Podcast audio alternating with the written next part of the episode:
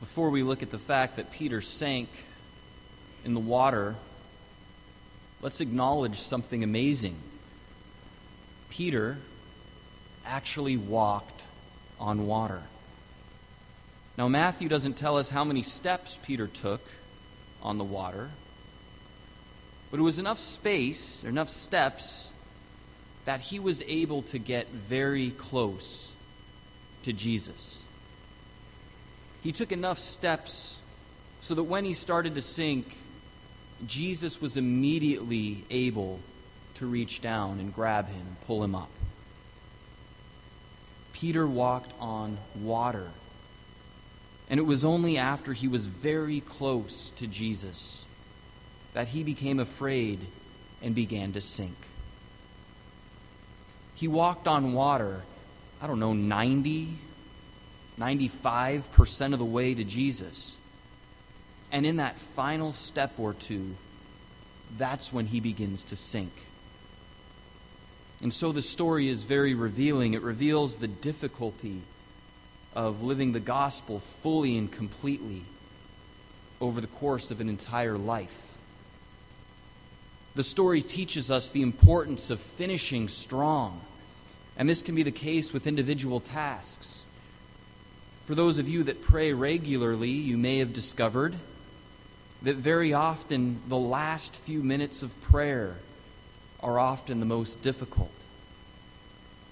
You might come to offer an hour of Eucharistic adoration here in the chapel, and it's the last five or ten minutes when you start to get impatient. It's then when you start to fear missing out on the next task. That next thing starts to make you a little nervous.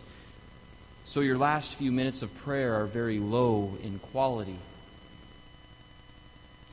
This might also be the way, uh, the way it is with some of your tasks at work. And remember, our work, our jobs, those things that we do to earn a wage, to provide for our families, those are a gift from God, and there's spiritual significance in them. And it's important that we do our jobs well out of gratitude. But so often it's easy to do 80 or 90 percent of a task in terms of quality. It's that last 10 or 20% that takes the most effort, the most energy. It can be the same way with studying as well. Being educated is also a great gift, and it's important for our students to study hard out of gratitude to God for this opportunity. He wants you to know about this world He's created. And it's also important to do that out of gratitude for the people who fund your education, whether it's a private education and your parents and grandparents, or even uh, if, uh, our parishioners at St. Rose.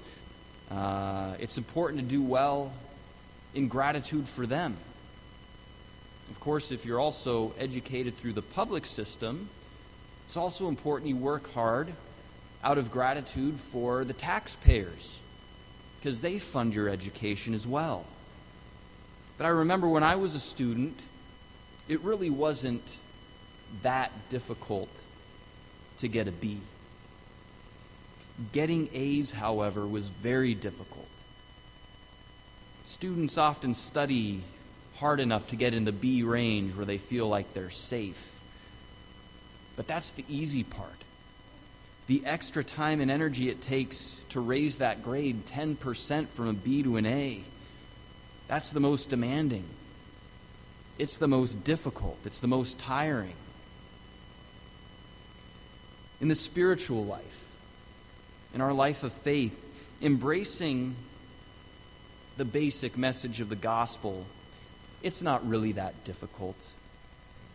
We can get behind 80 or 90 percent of our faith 80 or 90% of the time. In fact, there's even atheists out there who would look at what Jesus teaches and say, yeah, you know, 75, 80% of this stuff I agree with, I have no problem with. It's not that hard to come to Mass once a week and say a few prayers every day before you eat. It's also not really all that difficult to love our neighbor. at least the 80 or 90% of our neighbors who are nice to us, who are quiet, who are easy to love, keep their yards looking nice. It's that final 10 or 20% of the faith that we struggle to embrace, where we experience our fear, even if it's fear of missing out on other things. The final 10% is where we get distracted. The final 10% is where, again, it's so clear that Jesus was afraid those final two steps. He was afraid of the wind. But it's also in that final 10 or 20% where we go from being mediocre Catholics to being saints that transform the world and inspire other people. It's in that final 10 or 20% of the Christian life where we discover how much we need the Lord to save us. Peter walked on water almost all the way to Jesus with no issues until the final few steps. He needed God to rescue him for that home stretch. And again, it's also in that final 10% where we come to know how much we need the Lord to save us. We can live 80 to 90% of the gospel with just a little bit of faith. But we absolutely need Jesus to live the gospel completely and to take those final steps, to put in that extra 10% of effort. We absolutely need him to do that. And make no mistake about it, and don't fool yourself. Whether we sink when we're on our first steps, or whether we sink we're in those final steps, we still sink. There really isn't any difference, ultimately, between a person who sinks during their last few steps and the person who sinks the moment they climb off the boat. The final few steps matter. The final 10, the final 20%, it matters. And if we start to sink, if we find ourselves looking at those uh, sins that we struggle with week after week, or if we look at that part of our deposit of faith, our moral teachings, and, and that 10% that we struggle to embrace, if we focus on those five minutes of prayer that are sort of weak and we justify them by looking at the other 90% of things that we do well, that's not the right response. Again, if we start to sink, the response coming from us cannot be, oh, I've done this 90% very well. Peter didn't start to sink and say, hey, Jesus, did you just see me walking on water back there? He says, Lord, save me. And that has to be what we say for that final 10%. That's what we have to say in those, over those teachings that we struggle to embrace.